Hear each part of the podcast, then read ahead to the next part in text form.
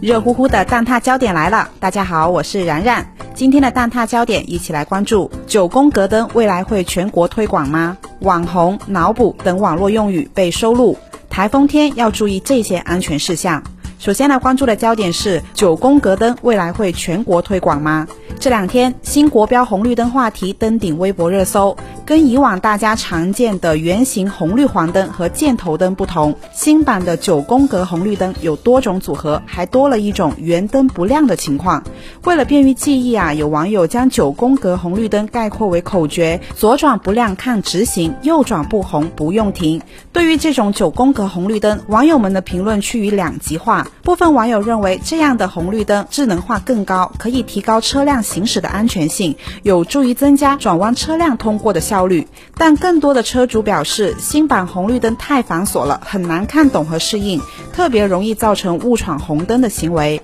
针对网友的热议啊，媒体进行了调查和采访，明确了以下事实：一个呢是所谓红绿灯新国标其实并不新。据媒体调查，道路交通信号灯设置与安装规范早在二零一六年十二月十三号就已经发布，并在二零一七年七月一号开始实施。新版国标红绿灯在有些地方已经在使用，但在九宫格红绿灯引发热议之后，多地交管部门对媒体表示，目前暂时没有收到更换新国标红绿灯的通知。第二个事实是，具体到被网友称为九宫格的这种竖排信号灯，则是针对特殊情况的一种设计，只有在城市中心或商业街人流多、非机动车多，还有左转和右转的专门机动车道才可能会设置。昨天晚上，公安部交通管理局发布相关说明称，不存在二零二二年实施的新国标，各地正在用的道路交通信号灯符合现行标准，不需要更换。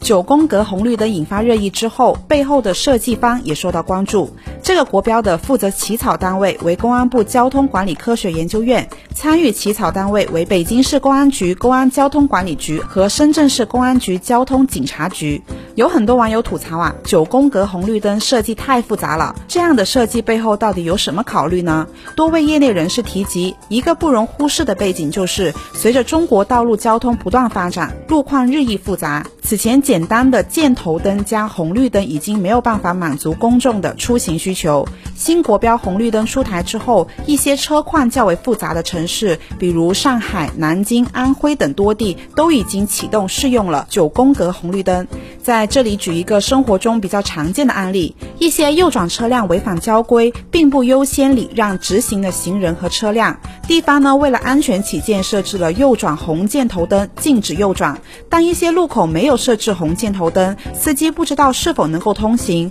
因此呢，又有不少城市推出了右转绿箭头灯，允许通行。结果反而引起了法律问题，那就是右转机动车和直行行人看到的都是绿灯，那么出了事故谁来负责呢？复杂的现实交通状况引起纠纷不断，也或许正是这一次九宫格红绿灯采取右转不亮绿灯的原因之一。那么九宫格灯未来会在全国推广吗？出于推行新政的谨慎考虑，该国标出台之后，部分地区目前依然只是试点九宫格红绿灯，还没有全面推广。八月二十二号，多地交管局也在回应媒体采访时表示，还没有得到通知要求实施国标。有交管系统内人士分析认为，九九宫格红绿灯究竟如何适用，还是要取决于路况。作为强制性国标，如果路段路况复杂，适合安装这样的红绿灯，就应该按照国家标准执行。同济大学城市交通研究院教授杨晓光则提出，国标出台之后，在逐步推行的过程中，公众要掌握九宫格交通灯的规则，一方面可以更深入的了解法律法规，依法通行；另一方面，九宫格的交通灯也可以适当的简化。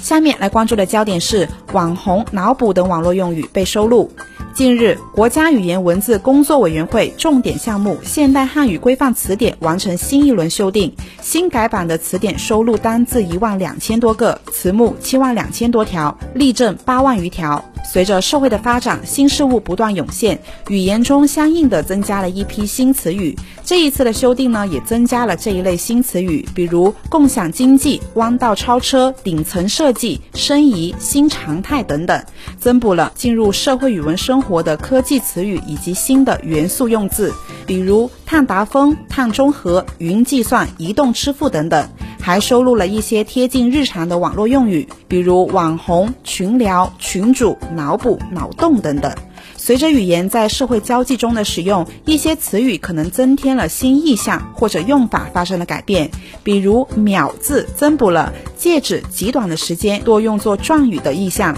刷字添加了以类似于刷的动作进行某些信息的录入、输出和识别的意象。为贴近语文教学，这一次的修订特意增加了部编本语文教材中某些文言字词读音和用法的提示，如阿房宫的房，有些人会错读成阿房宫。那词典中呢，也用提示加以说明，这里的房，也就是我们说的房子的房，在阿房宫当中读作旁。考虑到语言生活的某些实际情况，对我们说的数字六这个字也加了提示。六字呢，在地名，比如安徽六安、江苏陆河这里使用的时候，当地人会读作路，这样的提示也增加到了词典当中。中国词书学会会长、北京语言大学原党委书记李宇明表示，语言的规范不仅在国家的规范文件中，更在全民的规范意识中；不仅在教科书中，更在词典中。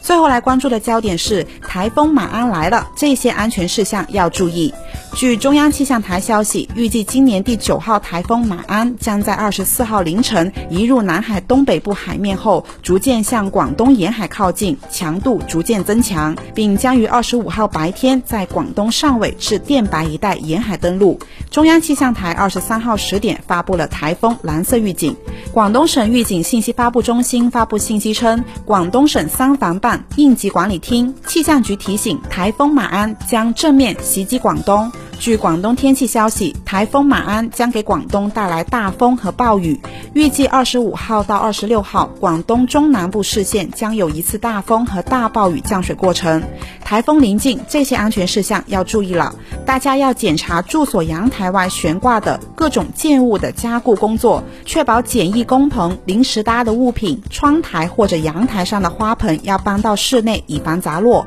尽早关闭门窗，如有必要呢，需要对门窗捆紧双牢，必要时加钉木板。在大风影响范围内，建议在窗玻璃上用胶布贴田字加米字图形，以防玻璃破碎伤人。多多关注房屋周边的易受大风影响的致灾点，比如楼顶搭建物、花棚、铁皮屋等等；在建建筑工程厂房工棚、广告牌、铁塔、大树等。车辆呢，应该停放在安全的场所。还可以提前储备生活物资，比如饮用水、食物、应急药品、照明工具以及有关的生活必需品，以防万一。此外，在台风到访前，要清理露天阳台和平台上的杂物，保持排水管道畅通，以免台风暴雨引起积水不畅而倒灌室内。台风影响期间，在安全的室内躲避，尽量避免外出。在户外的时候呢，建议大家行走时仔细观察路面情况，远离漩涡和泉涌，防止跌入坑洞。